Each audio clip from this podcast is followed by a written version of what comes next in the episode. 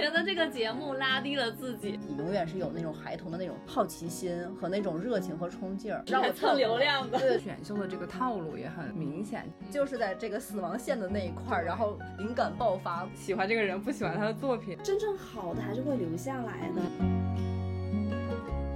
Hello，大家好，欢迎来到艺术七幺幺，我是主播维尼，我是米妮，我是叶子。现在已经是二零二三年了，嗯，首先我们先跟大家说一个新年快乐，晚到的新年快乐，对。嗯，而且呃，十二月份我们确实是没有更新。然后这一期呢，我们想说大家都阳康了之后呢，想说线下聚一下，然后一起讨论一个最近比较热议的一个节目。对，也是很适合我们这样茶余饭后聊的一个话题。对，嗯，啊，这个节目呢，就是艺术类的这个绘画节目，它叫绘画。少年的天空，哎，不好意思，因为我是觉得这个名字它真的很难记，对，这个名字有点拗口，有点拗口，对，尤其他那个会，他还是一个，嗯，会不会画画的会，对，呃，我们关注这个节目还是源于叶子，是叶子当时推荐给我们的，对，叶子当时看完特别兴奋的跟我们说，对，其实也是因为我在那个芒果 TV 看别的综艺，刚好看到他们首页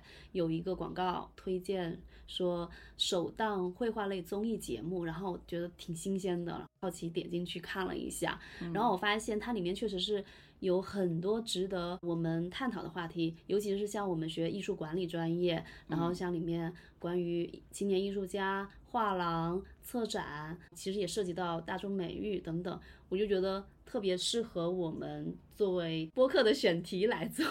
然后我就立刻分享给大家，我就希望大家能够看一看这个节目，然后我们看看能不能从这个节目里面找一些角度去聊一聊。对。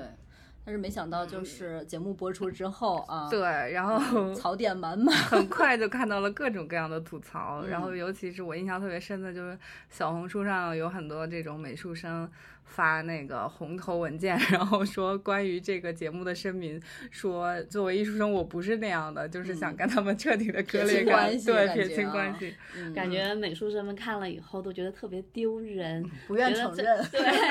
觉得这个节目拉低了自己。嗯确实，我觉得就是我看第一期的话，就不说槽点嘛，我是觉得有很多嗯是需要去做调整的啊。嗯，是，包括我看第一期的时候，我印象最深刻的就是有一幅作品叫《悯农》，我觉得他那个确实是乍一看就觉得整个的色彩、它的构图，包括它的造型各方面吧，就觉得。嗯，水平不是很好。嗯，但是当时他又讲了一个故事，然后让评委陆奶奶，然后给了他那个邀请卡。对。对，我们还要讲一下赛制吧。现在就讲邀请卡有点 对对对 对，那我们就在这里直接插赛制好了。嗯，因为可能还有很多听众没有看过这档节目，所以要不我们先说一下它的这个大概的节目背景吧。对它，我感觉它整个的是选秀嘛。那大家最大的争议点是把艺术家的这些绘画的行为做成了这种综艺选秀，其实就是这个东西它适不适合做做成选秀？那我们看来，其实这个节目。它确实综艺的痕迹很重，它选秀的这个套路也很明显。就基基本上，如果你看过一些呃歌歌唱比赛的选秀、偶像类型的选秀，你会发现它的那个模式是一样的。那它的赛制是一开始有六十个艺术家，对，应该也是在前期通过报名的这种形式，已经筛选过一次。对，然后在第一期的时候是有五位策展人。分别去发送十张邀请卡，然后让他们再进进入这个第一波的这个展览。对，所以就是其实第一期来说，呃，应该说是呃六十个，然后再淘汰十位，因为是五个策展人嘛。对啊，然后这五个策展人也分别是，这五个策展人也是来自各行各业吧。比如说有这个李诞啊，李其实李冰冰呃李冰冰，然后张智霖，嗯，还有两位是。艺术圈里的，然后是一个是鲁美的院长李向群，然后他本身是雕塑家，也很有名嘛。对，然后还有就是呃，第一个华人女女性策展人。对，其实基本上在艺术行业稍微有点了解的话，都会知道她的名字。对，嗯，然后我觉得嘉宾的选择也挺有意思的。其实这两位在业内的话，应该是也是有一定分量的。嗯，另外选的三位呢，我相信他们平时也都是有自己收藏的。对，嗯而且在节目的这个整个过程看下来，其实他们非专业这个身份，其实我觉得是节目组刻意为之的，其实就是为了这个，一个是可能是从藏家的角度，而从非专业的角度，二个是他们很多表达，其实我觉得也是挺，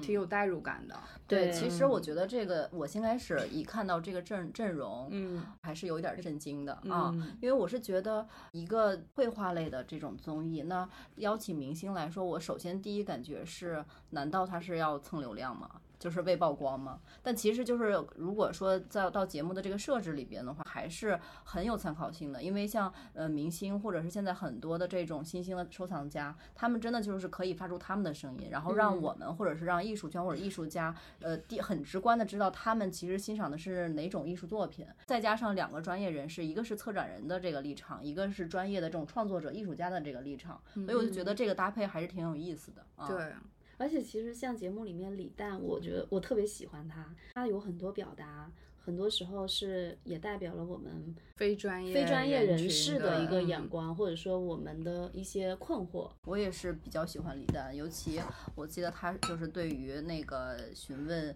潮流艺术的这个观李点，欢啊，对对第一期那个对，让他的这个对谈和探讨吧，也是让李诞就是出圈了。很多人也是觉得李诞还是挺会表达，然后很懂，不是说那种懂啊，专业上的懂，而是说真的这个艺术探讨上面，他是很想去做一些尝试的。对嗯，我就觉得他好像问出了我的声 声音。对，我也想问，为什么那样一幅画我要花那么多钱去买？嗯 对因为第一期其实槽槽刚刚我们第一期的槽点已经说了几个啊，还有最大的一个槽点就是观众觉得这是一个鲜肉选秀，因为他挑选的艺术家。跟跟那些美术生们不太一样。对，而且都是嗯那种打扮的漂漂亮亮，然后在他们眼中可能也脂粉气比较重啊，或者是那样子。就呃，尤其是一些作品不怎么样，但是爱讲故事、爱流泪。对，嗯嗯，但其实我觉得还是剪辑的问题。对，对，因为我后来为了咱们做这个节目，我去看了那个 Plus，就是他他把一些没有放在这个正片的内容，然后也放出来。其实你会发现很多有艺术表达，然后有艺术观点，然后也没有那么就是哗众取宠的艺术家，他的内容如果剪到正片里的话，你会觉得这个这个综艺它没有那么低的水平，就是它的嗯它的整个的这个呃艺术的这个含量还是可以的。嗯，然后，但 是对艺术浓度还是可以的，但是他因为我觉得芒果做综艺也有他的一项的一个套路嘛，他一定要把最有争议的东西放在前面，然后让大家来关注到这个节目。但是我觉得也是双刃剑，正是因为他这样的剪辑，其实让很多人对这个节目就已经有了第一印象就第不好一印象就了不好了，对对。所以大家再提到这个节目，就会觉得你就是拿鲜鲜肉过来剪辑，但其实你你往后看，也不是所有艺术家都是鲜肉，也不是所有艺术家都是就很漂亮、长得很好看的，他可能就是把好看的放在前面，然后好看的画的不好的推出来让你买嘛。还有就是看到后面的话，你根本就不会去关注他到底长啥样，是的，因为他的作品可能会更有说服力。嗯，我的槽点是说，他总是找一些这种，嗯，如果说真的是很热爱绘画，或者是有这种独特的这种自我表达，哪怕他就是业余的，画力没那么多，就是没那么时间长的人过来，我觉得也是一个公平的这个这个平台嘛。但是其实我是能感觉得到，它里边确实是有几位嘉嘉宾或者或者是选手啊，他真的是有一种要男团出道的感觉。我觉得这也不外乎就是网上会有这样子的声音。其实我看第一期的时候，我就会觉得有一点跳戏，因为真正的这个艺术家创作者。呃，即便就是他的表表达很匮乏，但是你能从他的这和这个策展人的这个沟通中，你能感受到他内心的这种想要去创作和他的观点，就是他是真诚的，很 real。但是有一些作品。我感觉他其实就是我带带着作品来，如果能火最好，不火的话，那我就就是反正是有让我蹭流量的对对对，这让我有节目组安排的啊，对，对是是是，嗯因为我们评判这个节目嘛，这一点我是想要去那个聊一下这个整体的这个节目给我的一个感受啊。嗯，我我都怀疑他是不是故意选这种有话题嗯争议的这些选手进对来，因为真正有实力的、优秀的这些青年艺术家还是很多的。嗯但是可如果所有都是这样的，可能对于节目组来说，他们就会觉得这个节目没有什么太太多话题点，对，也害怕会不会显得枯燥啊，或者怎么样，对也确实会有就又把它变成了一个特别小众的节目。嗯，哎，还有一个就是我我不知道你们有没有感受到，就是说，呃，第一期他不是上来作品介绍，然后呢，他的作品前是是一个画架呈现，然后呢，他是放了两两张红椅子，嗯是一个对谈的这样这样子感觉，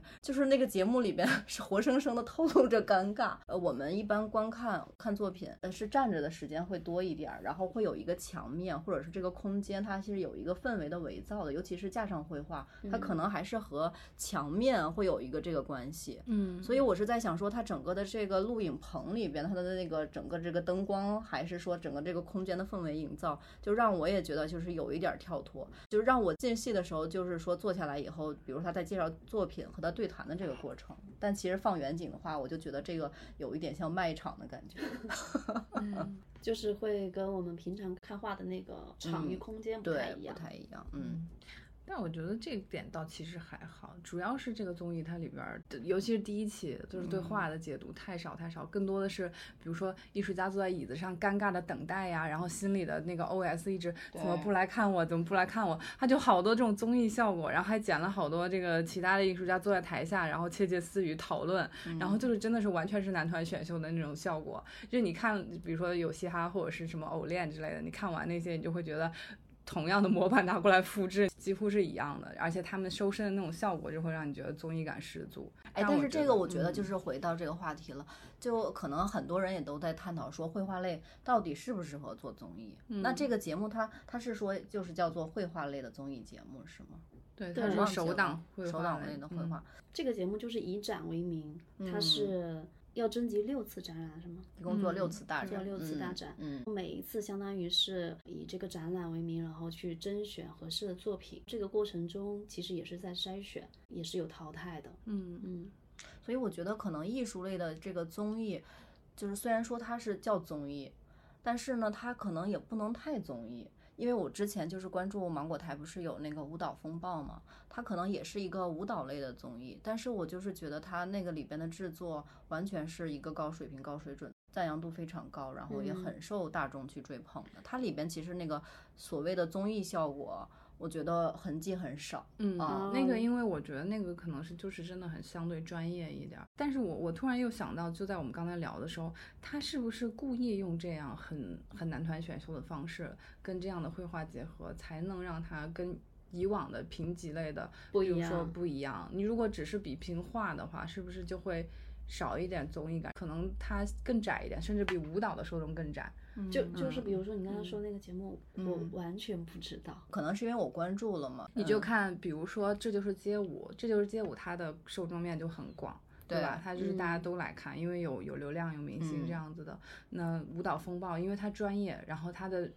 它所有的舞台也都是非常美的，然后嗯也非常受到专业人士认可。但哎相较而言的话，就是说它就是完全嗯不出圈。所以可嗯能就是说，它这个节目它就是想，就是为了对大对众美誉嘛。它可能就他就不是给，甚至就不是给美术生看的，就是给普通嗯大众看的，普通爱看综艺的人看的，对爱看鲜肉的人看的，爱看普通的一个娱乐性的这样的人，而且这些受众来看的。对，而且嗯这些人他可能平常根本就不会去关注到绘画圈，不会去美术馆、嗯艺术馆看展。嗯，但是这个节目可能更多是为这些完全没有基础的人去做的。嗯，但有一个问题啊，这就是为什么美术生们都在吐槽不满意的地对方。这个其实我是可以难道我们给大众看了就 水平就要拉低吗？除了美术生以外，就是很多人的槽点也是觉得，就是他们印象中的这种艺术家就应该是什么手脏脏的呀，穿的很仙气，或者是很艺术家的那种着装，而不是那种鲜肉啊、的就是发型都要做的很 喷喷发。还要化妆。对，喷喷。其实我对这一点着装来说，其实还好。实际上，艺术家的样貌、性格，就是他的穿衣打扮，就嗯没有绝对的标签的。就是艺术家，就是跟我们每个人一样，他嗯看他可能有很比如说特别自信的艺术家都有，然后也有一些对自己有怀疑的艺术家，不是每个艺术家都会贴上那种特别自负的标签的。嗯然后也有有的艺术家就是穿的很正式，你像周明德，他就是一直穿西装。嗯那有的艺术家就是穿的很艺术家，一直戴帽子，就像龚旭和徐胜伦。但就是嗯这个东西，它其实没有一个绝对的标签。我我感觉，尤其是在现嗯在这个时代，对，嗯，哪还有那么那个标准化了？大家都是非常多元的审美。嗯对，因为他找的是可能是四十岁以下，二十到四十岁这个区间的艺术家，我感觉。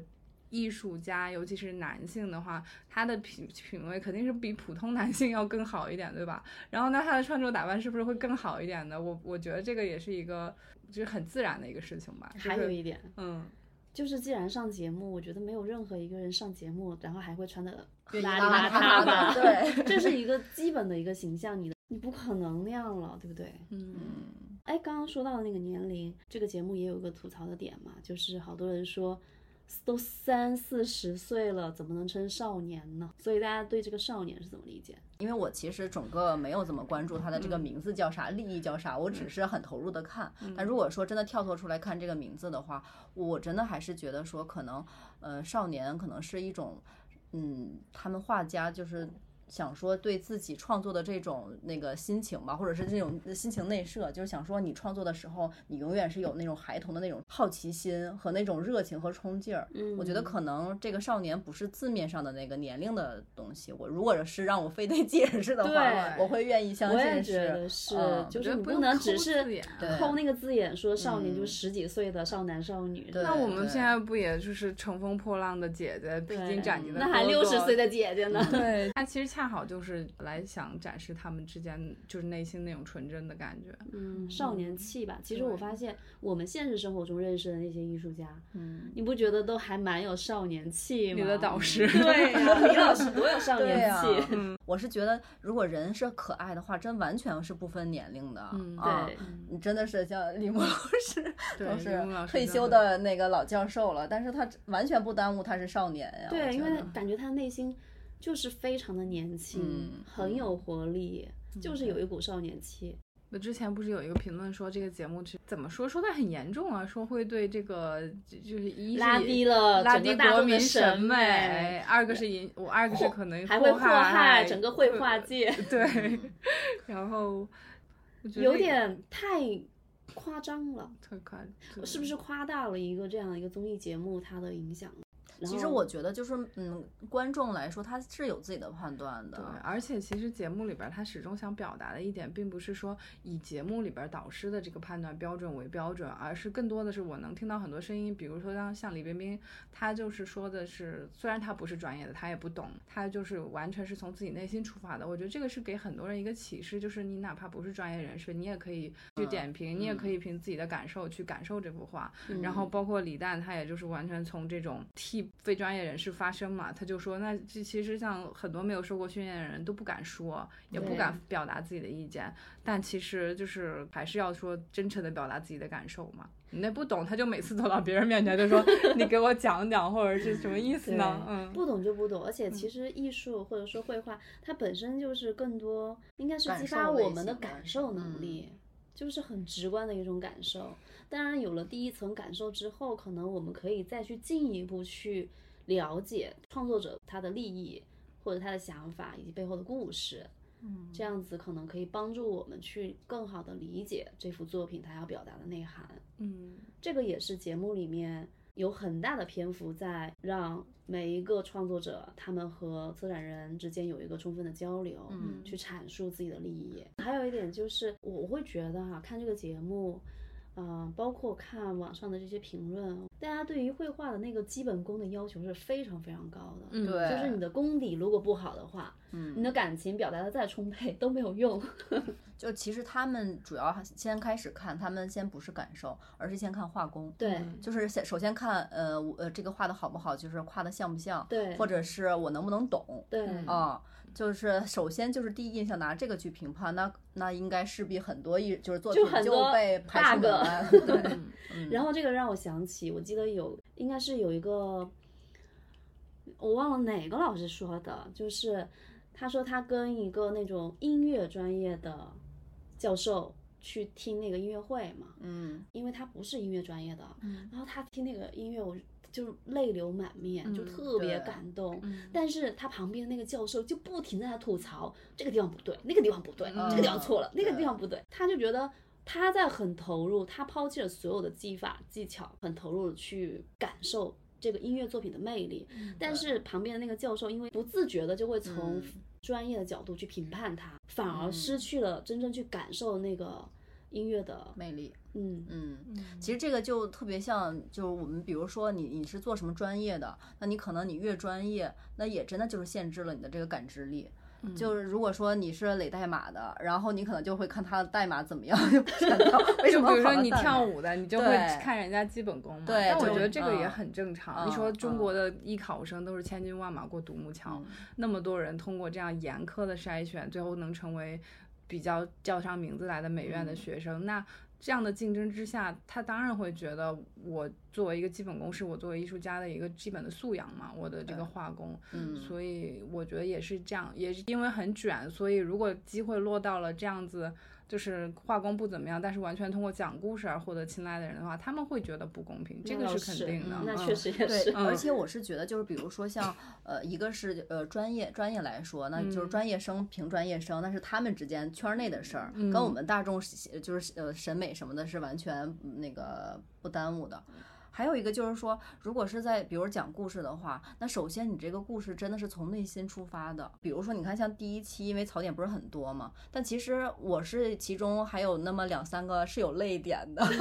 我就是居然看这第一期我都会流泪。一个就是那个赛本源，他画他父亲啊，哦叫老赛那个作品。其实你看他就是描述的就是淡淡的，他跟他嗯爸爸就是没有多少的沟通，就是那样的自然的一个现象。我就是觉得他就是那两三句话就道出了很多这种父子之间的这种关系，就是那种父亲嗯呃跟孩子之间沟通比较少的那种形象。我觉得肯定是发生在很多家庭的，这个都会有共鸣。对，这个一下就是戳到我的那个泪点了啊！而且我觉得他的那个作品确实还是很打动人的，对就算没有听他任何的讲故事，嗯，我只是单看他那个作品，我依然会觉得非常的动。这就是我们那天说到嘛，就是肖像，它就是其实相当于是比较直白的艺术。对，嗯很直达人的内嗯心。其实赛本源的画也是，他是基本功绝对过硬的。也是，对所以刚才，嗯、所以大家吐槽基本功不过硬，这个也是有道理的。对，因为确实，当你的基本功非常好，然后你在这个基础之上又有非常好的情感表达，那就就是一幅特别好的、特别优秀的作品了。，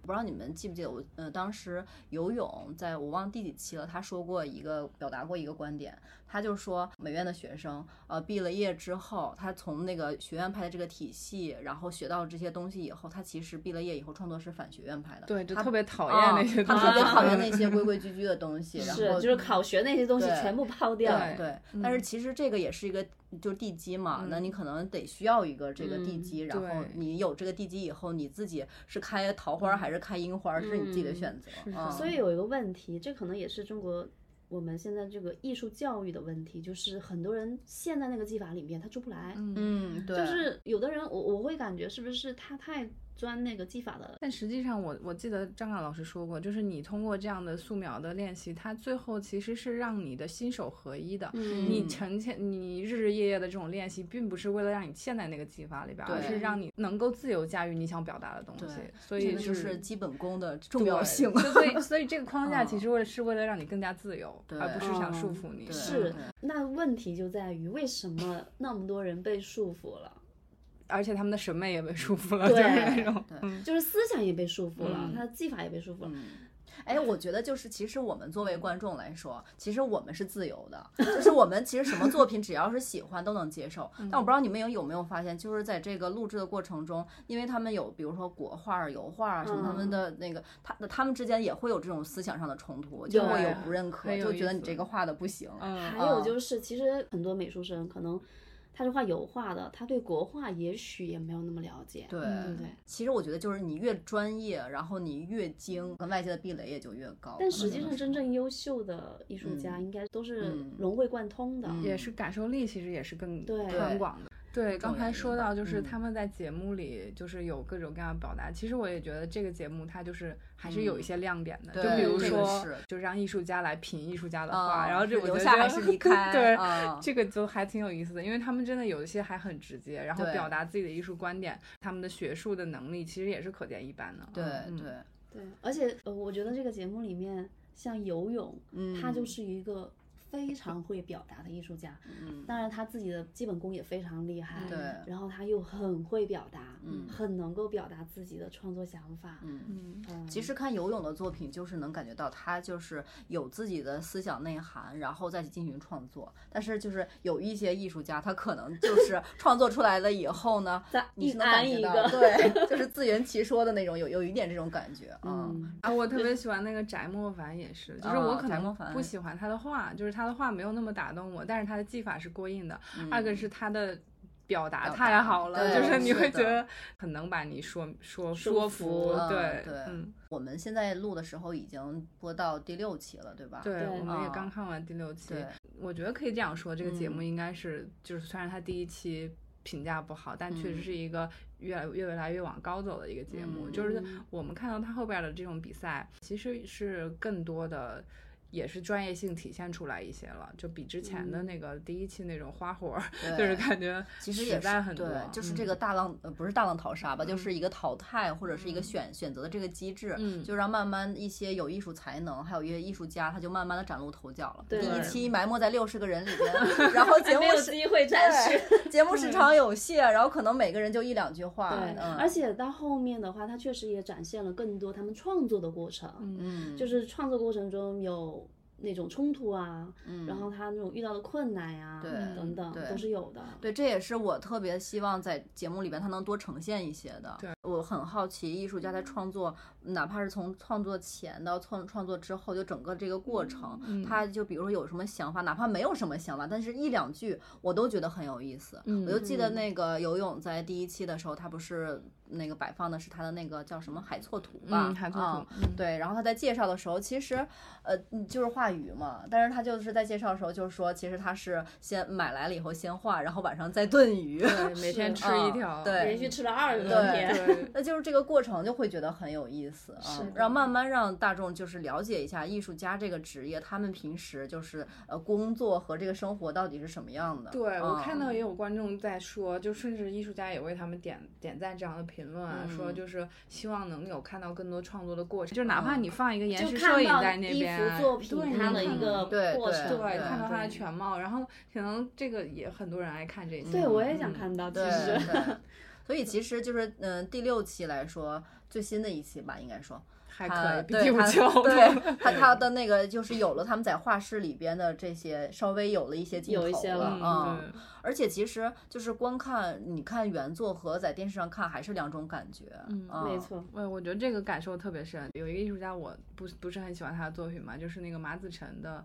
水墨的，就是我我会觉得第一眼看就会有点老气，就是感觉嗯是放在一堆当代的人里边儿，你会觉得就是特别的传统。然后，但是他那个在五百个观众投票里边儿，他还挺靠前的。我相信应该是很多人能到现场感受他那样的画，就是可能他的笔墨呀，或者他气韵啊什么的，其嗯实是比较打动人的。所以是否就是隔着屏幕看你，你看到的东西就是完全打折的。就是线下看，你看真迹，为什么嗯就说那些艺术大师，然后举办的个展的话，我们都想去看，然后都要去看真迹，这个就是真迹和这个图片最大的这个区别。还有就是我们平常去看画展，嗯它是有一个场域空间的，那个场域空间也特别的重要。对嗯对，它营造出来那个氛围感，会让你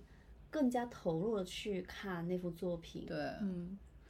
所以这个也是我先开始就是觉得整个他这个节目那空间布置来说，我是觉得有一点跳戏啊。嗯，但他其实最后展出那个空间还可以，但是我又要想吐槽一点，就是你你们应该没有看那个 Plus，就是他们冥冥之中那个展览的时候，就是不是要让五百人投票吗？嗯所以第一印象其实很重要。刚入场的那面墙是一个非常好的位置，嗯但是他们是怎么决定这个位置给哪些艺术家的呢？通过游戏通过做游戏，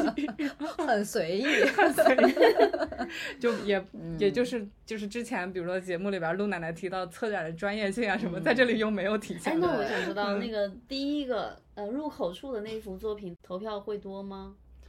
我觉得是第一视觉的感受很重要，但最后投不投票，其实我觉得也有很多因素。你像十三，他之前就不是说他之所以投票那么多，是因为正好李冰冰站在他旁边，他给很多人讲了。对，那不讲的话，第一眼可能不会被他吸引，但是这也是一个流动的过程嘛。在他在他解释之后，大家听到了这个故事，然后也 get 到他的想表达的东西，所以都给他投票。对对对，十三的那个作品确实是，如果他不讲的话。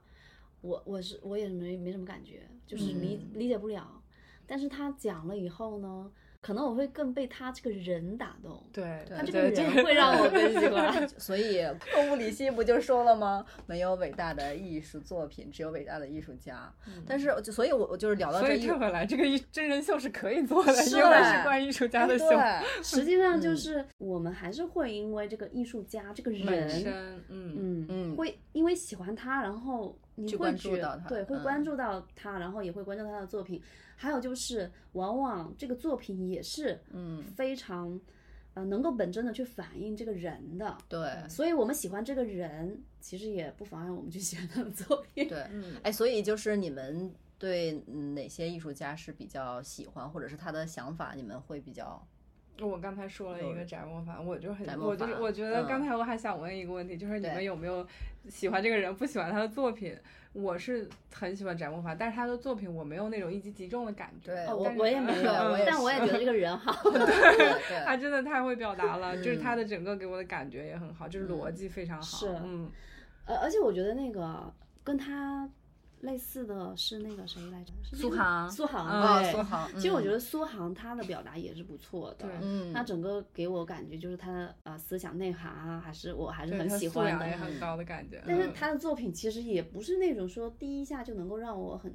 很喜欢的，嗯。嗯。那你第一下喜欢的是谁？我喜欢的是莫里加的作品，因为我自己会比较喜欢国画嘛。然后呢，他的作品就是看一眼我就特别喜欢的，觉得他那个肇庆就是对那幅那那就是那个肇庆画面，对，画他自己家乡的那幅啊，是有那个塔的那个吗？我那个太喜欢那种很氤氲的感觉。嗯，哎，那周明德呢？因为周明德也是画哎，他对画国画，那你对他的印象呢？呃，周明德，嗯，最开始他是那个山水嘛，对，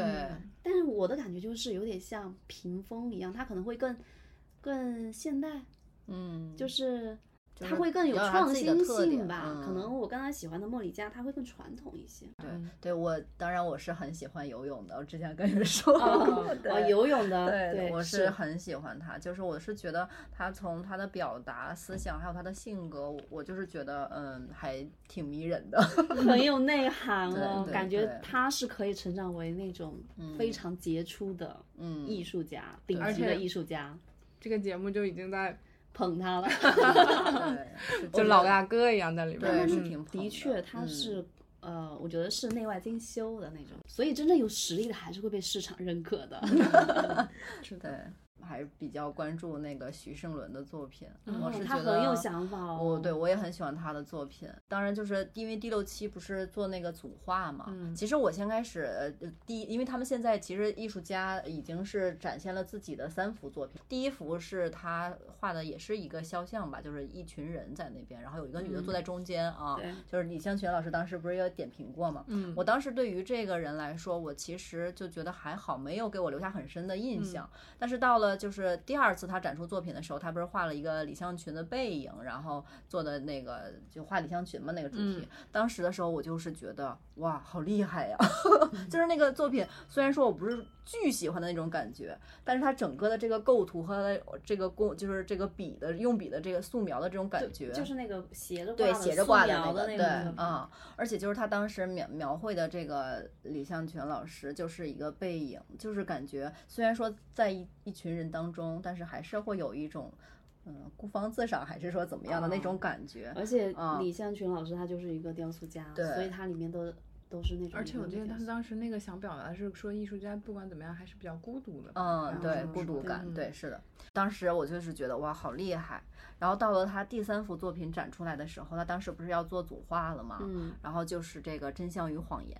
他又画了一个卡特兰的香蕉啊啊，更打动你了对，更打动我。当时我记得有一些人是说，呃，如果说很多人不知道卡特兰的这个喜剧演员这个作品，就贴把那个香蕉贴在墙上的这个作品，看不懂就看不懂。但我自己认为，其实它不耽误，嗯，因为这两幅画作品里面的空间其实是让人知道，左边的那一幅就是一群人在看向这个被贴在墙上的这个香蕉，就一看你就是知道这看的心想的是一幅作品，但是谁的艺术家、哪位艺术家不重要，对。然后嗯，另外一幅呢，就直接就是一群，就是呃一堆这个像菜市场摆的这个香蕉放在那一块儿，你就是能感觉到放在艺术品艺术品的香蕉和在菜市场里边的那个香蕉真相和谎言的这种感觉，你其实是可以品出来的，嗯不需要很多那个。就当时，所以他这个是就是给我的视觉呀，还是他的这种给观众这种互动，我还印象对很深。我我印象最深刻的也是他嗯这一这我也觉得组作品动，画里边他这个是最最嗯强的。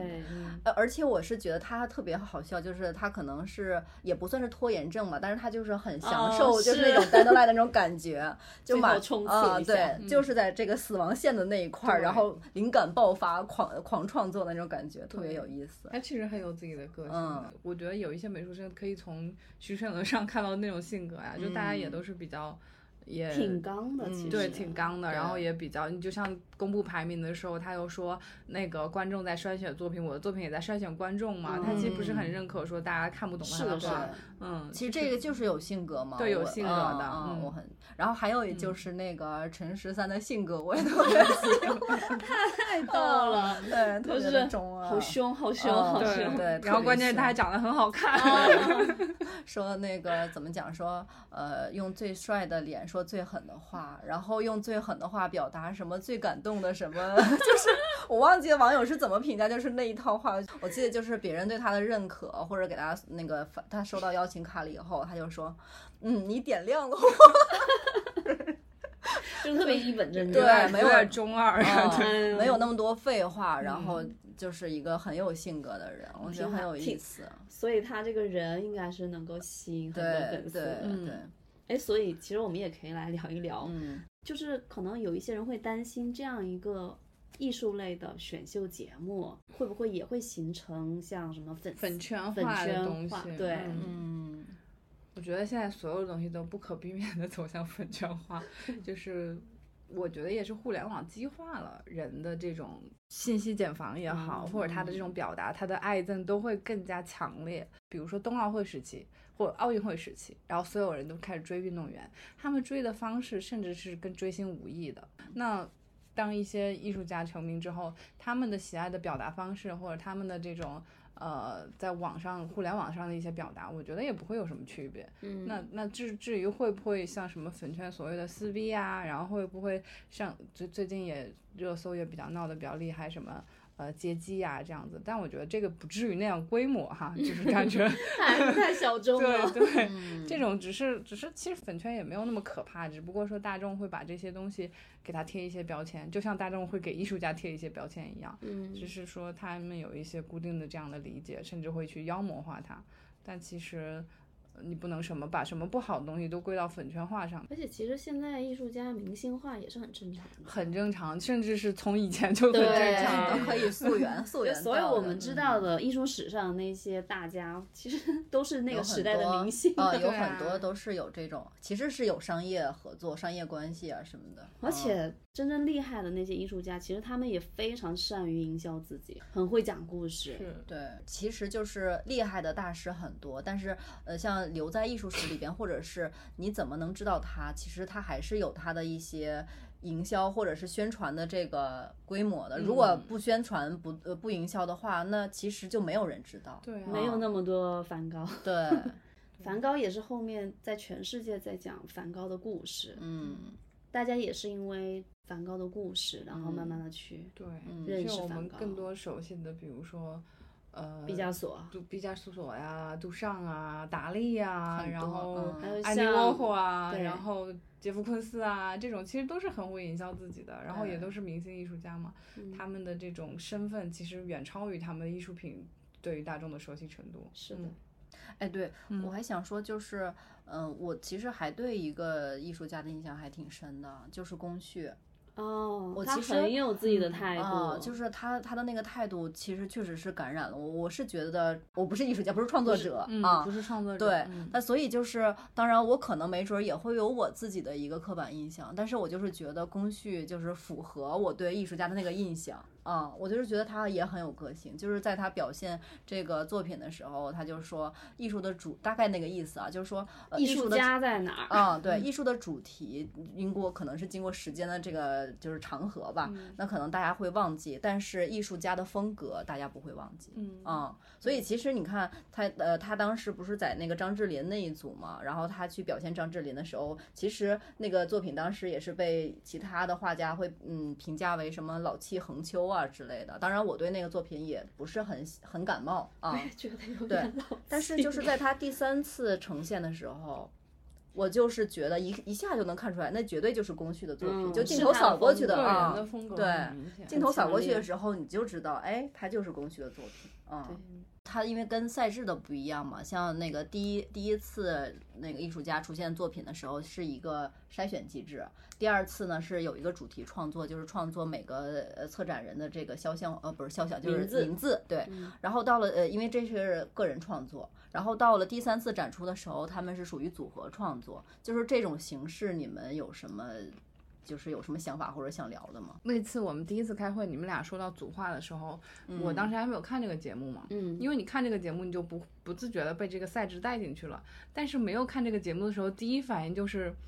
专业艺术家为什么要做组 对，画？我哎嗯，就是我觉得也挺有意思的，就印证了这个观点。就是你看比较成熟的艺术家周明德和穆林嗯彤，他们就是在自己的这个市场上非常的成熟，然后也是很有经验的艺术家，然后也也有自己固定的厂家了都。所以他们在面对这样组合创作的时候，这样的规则的时候。我觉得陷入迷茫是肯定的，因为又不是什么什么重大历史题材，什么有一个这样的任务给他们。然后组合创作对这个职业艺术家来说肯定是陌生的，嗯，所以我当时就在想，哎，为什么要测试他们这个能力？所以，但是但是你你你去看这个综艺的时候，你又会被这个自然而然带进去的嘛，这是游戏规则嘛，你要参与这个游戏，你就得这么玩儿。最后是组合非常好的，还是获得了比较多的。你像陆奶奶，她的评判标准就是第一眼看你像不像一个组合。对，你看，哪怕游泳和那个史晨栋他们画的都特别好，但是对他第一反应也是你们这看起来不像一组画嘛。对，嗯像是单独的，对。嗯所以为什么就是呃第六期一上来不是呃第一组介绍的就是陈十三他们的一个组画吗？嗯，啊，我当时就是因为我一想到组画就是合作嘛，嗯他们两个就是结合的特别好，就是俩是最典型的，啊、就是为什么对，就是最浅显的一个合作好的形式呢，就是说他们两个不是说各画各的，而是嗯而是陈十三一起对一起画画，就是两张作品里边都有我的创作，而且哦是陈十三是做那个喷呃涂鸦，涂鸦喷嗯漆，单浩翔他是国画，水墨国画，然嗯后他们得把两种材料结合在一起，而且是很创新型的结合，可能之前从来都没有人这么去结合，对，所以他们自己可能也应该也蛮蛮嗯蛮开心的，就是能够有这样子的一个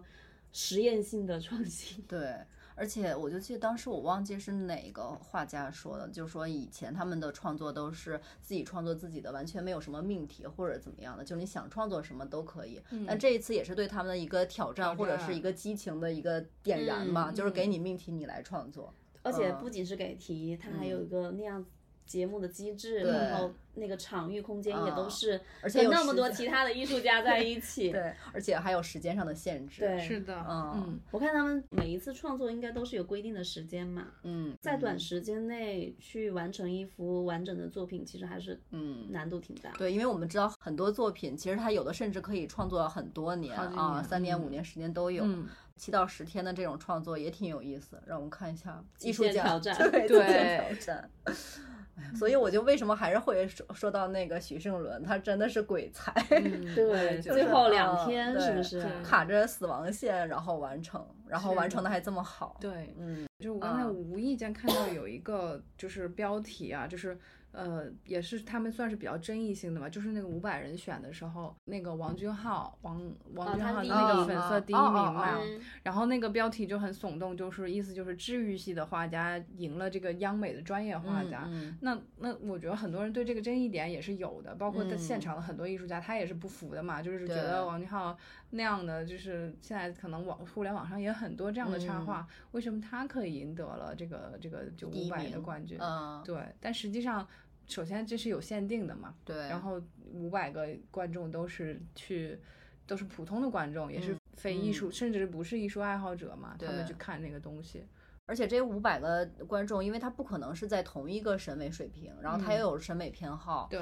他可能就是，比如说他当时当时当下的那个情景，可能就是王俊浩的那个作品给他视觉冲击，王俊浩的应该是非常简单直白，然后，他没有那么门，他没有门嗯。槛，专业性太强的话，可能需要你一层又一层的去理解他。对，嗯，如果你的审美水平确实没有达到那个位置的话，可能就会有还是有弊的。嗯对，而且有有很多作品都是需要艺术家去解读的。那如果在展览里边，艺术家不在场的话，就也很考验观众的这个审美。对，嗯你就说艺博会里边儿其实也有这种卡通型的作品，当然也有嗯那种专更专业一些、更有深度的作品。嗯，那他所面临的观众，他就是自然会有一个分筛筛选，它的市场可能自然而然就是分开的。但是你做这样的一个贴红点的这样的一个嗯游戏规则的比拼的话，它其实也确实不能说明什么问题嘛。对，而且五百人其实这个基数还很小比较小对也不能代表什么。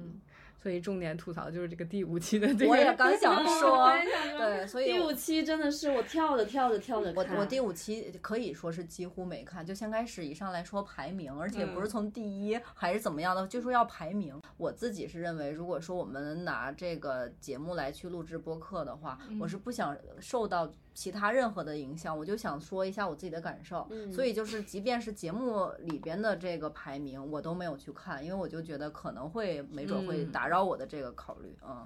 第五期有点太水了。对，嗯它就很像，比如说，呃，像《偶像练习生》或《青春有你》这样的 idol 哦型的节目，它就会专门有一到两期是这样子，就是有这个啊呃制作人来读这个排名，因为这个排名它是通过这个观众的这种打头来来呈现的。这个作为你这个 idol，它。它排名，它登顶的时候，那个所有的这种荣誉感是不一样的，所以这个在这个体系里边儿它是成立的。然后你拿到这个 艺术家这个好像不太成。对。所以我就记得当时李诞就说了一句，说嗯。那个呃，只要不是第一名的，你们应该都很气吧。对，吧？是的，你就觉得在艺艺术每个艺术家就看着都觉得很荒谬，我就觉得。对这个东西好像所以你看，其实即便是有了排名，但是他们拿到也也不也无所谓无所谓，对我还第几名。嗯，第五期完全就比较浪费啊！嗯如果拿第五期的这个时长来录一下他们工作室啊里边工作创室啊，然后他们的这个创作过程，我我真的觉觉得完全是凑时长的，然后中间还有好多艺术家做游戏，哦，做游戏环节我是完全跳过了，嗯因为感觉大家对他们的认识还就是不足以让我去看他们嗯每个人到底怎么样。对嗯可能呃，艺术家还是要拿作品说话，对，就是你还得靠你的作品、你的创作、你的艺术观念来嗯影响我，而不是通过你做游戏。其实就做，我就觉得这个安排就有点莫名其妙对，why？这个芒果台呀、芒果台呀、你们一定要改呀、可能这个也是他们做综艺做综艺，因为有以前的套路惯性了，对他们就嗯可能也是在那个框架下就没有跳脱出来，你就会觉得，嗯，艺术家关系确实还不错，然后玩的他们也很开心，但是真的有观众喜欢看吗？然后嗯，反正我是真的是都跳过了或。者是真的有他们的粉丝，我觉得艺术家的粉丝也未必就是。只想看他们这一面，肯定更多的是作品嘛。所有的东西都是这样，你专业性的一面体现出来了，会比嗯你这些平时打打闹闹的更更吸引人。用那个行话就是说，你有没有你的作品？作品一说话。对，一切靠作作品拿出来嗯嗯我还想说，就是呃，因为现在也只出了六期嘛，所以、嗯呃，你们有没有对这个节目有一些期待？就是想说，还想嗯在哪个方面你们想多了解一些？我就是就像你说的，可能嗯后边如果越来越少的人，他可能给更多人展现自己创作的这样的过程。嗯，然后甚至我我可能希望他们不命题来创作，就会不会嗯空间更大一点？嗯，对，就是完全自定义、自命题。对对，但是命题这个事情也挺有意思的，其实不是不可以。嗯，因为你看以前画院的时候，就是宋徽宗也会出一句诗，然后哦让那个院，我就觉得也很有意思，就是命题就很考验你的真正的功底学识能力学识功功底然后嗯你的创意，嗯，还有最最直观的就是你的理解能力。对，理解能力，理解的深与浅，嗯嗯，而且我是还有一个期待，就是说能不能呃展示一下这些艺术家真实的工作室。嗯，啊、是什么带到他们的工作室里边。对嗯，嗯，这个会不会是这个节目结束之后，然后芒果台又来嗯。追更一些内容，就是比如说去拍节目里面非常优秀的那些艺术家，嗯然后去针对他们做一些像纪录片一样的那种。对嗯因为我是觉得，其实呃这个节目除了艺术家，还有艺术家的作品，其他都不是一个所谓真实的 real 或者是真实的真实场景。嗯，因为你是综艺嘛，你这你住的也不是他们真正住的这个房子或者生活的这个嗯空间，然后他们可能就是没有那种放松，或者是私下里边没有那种互动环节，反正就还是有一点儿那种嗯框架或者包装的那种感觉在的。所以我有时特别希望他们能真的是走回到自己的生活里边录一些。我就记得第一期的时候，就是呃李香群老师在问那个陈老木吧，应该。就说他现在怎么样啊？就艺术家的这个生存的这个现状，然后他不就说他从那个环铁搬到草场地、是吧？然后又搬到宋庄。其实我是很想要去感受一下，去看一看不同的艺术家的不同工作室。就像我们上次去宋庄的时候，我们去拜访艺术家，看到他的作品，然后在工作室的这个呈现和在展览的现场那个呈现，嗯完全还是不一样的。我觉得现在，呃，好一部分吧，不能说这个我我自己的感觉啊，就是觉得可能有一些公众。呃，就是对艺术家的这种苦大仇深，可能他们就觉得艺术家光鲜亮丽就不是他们的那个认知范围里边，就觉得只要就还是有一点刻板印象，就是说你这个艺术家的作品如果经过这个商业的包装来说的话，那就是反这个传统或者是怎么样的。但艺术从来就是跟金钱紧紧捆，绑的。就是就是对啊，就嗯是我也是想说，如果没有这个商业的支持的话，那他们怎么去进行创作呢？嗯你当然你不能说是为了去被被资本捆绑，为了资本而去创作，那也是不行的。但是我就觉得，如果艺术家能保持他真实的自我去创作，那有商业来去运作，那不是一个很好的事儿吗？那你不然没有商业，你怎么能看到他的作品呢？对，啊其实现在一一这个怎么说，年轻艺术家他们也通过各样各种各样的这种社交平台、社交媒体来包装自己，甚至也通过直播来售卖作品。我觉得这个也其实也没什么，就是新时代嘛，然后大家有不同的方式去同的方式，谋生。对，嗯时代在进步。对，就是每个时代有他自嗯己的这种传播媒介，嗯。而且我觉得有的时候就是，呃，专业的这种画家或者是职业艺术家，其实他们想要出圈反而更难。我自己的感受，就比如说嗯像一些做插画，呃，更就是容易，对更大众化，对啊，他嗯们比如直播呀，然后有这个粉丝基数，其实他们销量很好，但是可能未必他们接受的专业或者是呃，就是很很长时间。未必在所谓的专业市场里边有有一席有。对嗯所以这个是相当于也是两两个领域嘛，一个是我嗯们常说的非常小众的传统的传统的艺术术市市场对然后还有现在就是大众艺术市场对，嗯大众艺术市场。所以就是一些那个走专业的这种职业画家道路的人，为什么有的人走一走他就退出来了？就是因为被可能被大众知道的少，或者是没有这种市场的发展，所以他坚持不下去。好多人不是都转业了嘛，吧？对吧节目里边也有说过嗯，但是肯定是越来越好的，因为现在嗯你艺术家养活自己的途径也越来越多了。对。所以又说回这个节目，我刚想说，可以回到这个节目的这个本意啊。对，嗯，所以又说回这个节目，就觉得这个节目，一个是你你可以通过它了解一些艺术家的生活，也理嗯解他们世界。它本身其实也是给艺术家带来曝光嘛，对还是蛮。也是在嗯推动整个艺术市场嗯更大众化，对，能够让艺术进入大众的视野。我相信很多人看了这个节目以后，嗯，也许就开始会去关注一些年轻艺术家，会去购买他们的作品，因为其实很多青年艺术家他们的作品也并不是很贵。嗯，对，还是蛮嗯我觉得普通大众，如果你愿意的我，还是能够消费得起的。嗯。嗯，所以我就觉得，其实这个节目，呃，我自己觉得啊，呃，我觉得我们应该都是这样觉得，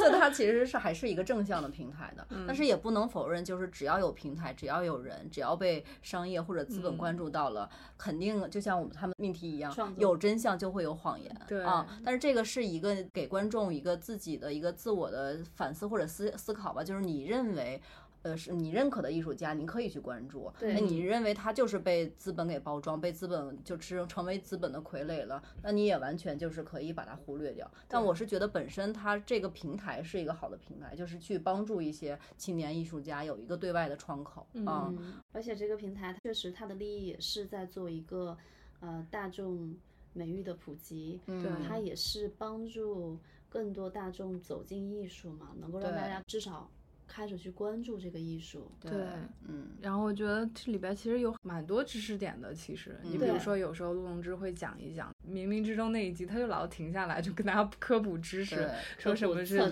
什么是策展呀，然后说是大家他选择的标准啊什么的。嗯然后比如说里边还有一些争议性的，比如说。我记得是苏杭跟那个顾天宇他们在争吵是工工艺艺啊品还是工艺美术对，啊然后还有就是科技跟艺术的结合，嗯。然后我我他们真的其实表达了很多自己的观点，比如说很多人问那个赛本源，就是你怎么看待数码创作和这个嗯原来的原数字呃数数字字创绘画对数字嗯绘画，那它其实也是很直接的表达说这个媒介它不是最重要的，它其实是对其实你不管你画什么东嗯西嘛，是这样时代在变，媒只介用的材也在变料不一样。嗯所以就是刚开始我们在聊选题的时候，我就说我特别喜欢看他们的那个对话，，对，就是嗯那个对话其实是比较有意思的。嗯，而且其实每个人，呃，嗯每个人的那个观点和想法还是会有所不一样的。，对，这个节目也并不会说就是传输一种单一的审美嗯观、对价值观。嗯其实我觉得还是比较多元的，所以有些人可能会担心说拉低了大众的审美 水平会有毒害。我觉得可能这个担心有点有点过滤了，有点嗯过了包袱它包袱太重。确实大家也会都会有自己的一个判断嘛，嗯因为每个人都会有自己的经历，嗯对不对？对，不可能完全就接收别人告诉你的一些什么东西。其实我是觉得就，嗯，如果说就是如果说这个职业它呃有关于创作的话，它势必就会有这个争议。就是不管嗯是文学、舞蹈还是什么，你只要是创作，因为创作它是个人的这个东西，那它不可能跟所有人都去吻合。然后你又要让大受众去作为对你的观众啊、嗯就是还是说回到就是这个大众美育和审美这一块儿了。嗯，就我像我那天不是咱们也聊嘛，我就是说，你看一次展览和你看一百次展览，你的审美审美在变化啊，你肯定不会说跟你一一百次之后你还会喜欢那个第一次看展览的那对还是会有变化。所以审美它就是一啊个不断积累的一个过程。嗯所谓的审美水平高，可能嗯也更多是因为他能够接受的那个边界、嗯，更广一范围些会更广，嗯他积累的那个审美经验也会更多，对很多事情的接受度也会更高。嗯，所以就是对于这个节目来说的话，我是觉得呃可以，观众可以稍微多一点儿耐心给这个节目，就是觉得嗯不要因为第一期网上吐槽这个浪潮一上来，然后嗯你就被这个浪潮卷入其中，可能你都没有了解到后续的节目的这些细节，然后你就去给否定或者是忽对对，就。就有啊点太偏见对了。对对，我觉得你可以带着批判的眼光看对对但是它里嗯边也有可以就是值得肯定的地方。是的，嗯，还有就是每个人看任何东西吧，我觉得是你都要想的是你从这个里边能里边获得什什么，嗯因为获得了也就是我们自己的一个收获和成长对嘛，这是对我们每个人都有有益的。嗯如果你只关注那些槽点不好的地方，忽略了真正好的东西，其实也是也是很遗憾的。毕竟做这样一档节目，其实可以看得出芒果台还是花了巨大的时间、精力、金钱去做的。李院长和陆奶奶他们都有嗯这样的表达嘛，就很直接的说，我们做这一档节目，它其实真的是很好的一个出发点。对他们也是希望更多的的人，或者说艺术走入更多人的这个世界里边儿、视嗯野里边儿。就像游泳，他又说也是希望更多的艺术家能被人看到，对因为太太小众了。太小众了，对，然后像我也是看在微博上看到穆林彤也是这样说的，他其实他也很成熟了，他们也很他渴望被看见，就是就是你比如说在艺术市场很成熟的艺术家，他其实没有必要说抛头露面来参加这样一个节目，嗯但他们愿意，你像游泳这种比较成熟的艺术家，他们愿意来参加这个节目，那其实也是带着一种社会美育的初心来的，我觉得是这是利益是好的。最开始那些被筛选掉的就就对，淘汰其实也就掉了，大家忘记 了，对对不对？嗯你看到第第六期的时候，我完全想不起 前面那些不太好的，我已经脑子里面根本就没有存留过他们了。甚至可能网上比较争议大的那些人和作品，在后面你都看不到。对，就是就没有。后面因为 真正好的还是会留下来的，然后我们最后还是会关注真正优秀的人。对，是。因为哪怕最后这个节目选出来的人你不认可，但是你在看这个综艺的过程中，其实并不是完全没有收获。然后回到艺术是艺术家本身来说，那如果艺术家。你看这个节目，你有很多吐槽，但是万一哪天节目组向你发出了邀请，你愿不愿意参加？对，你会不会带着一一一一种那个酸葡萄的心理？愿不愿意去？肯定愿意啊！这么好的曝光。对，最后呢，还是要解释一下，我们没有收任何的什么广告，还是干嘛？只是我们的初心，想做这个一期节目，然后表达一下我们自己的一个想法和看法，对吧？嗯，对。我会觉得创新其实是很难的。在这个社会里头，不管是哪个行业、哪个领域，创新都是不容易的。对。然后现在芒果台做这样一档综艺节目，它其实是一个比较创新型的一个尝试吧。嗯。我自己可能会更想要给创新型的这种行为，嗯一点点支持。对。所以我就是也在一直关注这个节目，然后也在一直看。嗯嗯。然后我觉得，比如说艺术类的节目，它除了用这种纪录片的形式，或者是除了用那种呈现的形式给大家看，是否也可以加入一点娱乐化的东西？对，当然这个娱乐化它始终是伴随着要有个度，对，是要有个度的把握。然后我们希望以后有更多更好的这样的艺术类的走向大众的这样的节目，有更新颖的形式。可能它的形式不完美，但是也许。之后会有更创新的形式，嗯，毕竟他已经开始做了，我觉得做了总比没做好，对，带一点风潮嘛，就就像李诞说的，开飞机边修边飞，真的是边修。边边飞的一个。当然，我也是还是呃，因因为是一个正向的一个反馈，但是还是希望他们在制作的时候还是有一些调整。对，怎么也得听听我们大众的声音，对，尤其是呃专业人士的声音。好，那我们今天就聊到这儿。我们也会继续关注这个节目。如果后期的话，这个节目有一些什么新的亮点啊，或者新的槽点，我们可能也可以再录一期继续聊。嗯，毕竟现在才第六期嘛。对，嗯，还是以一个发展的眼光和期待它更好的眼光在看它。对对对。那今天就到这儿啦，谢谢大家，拜拜。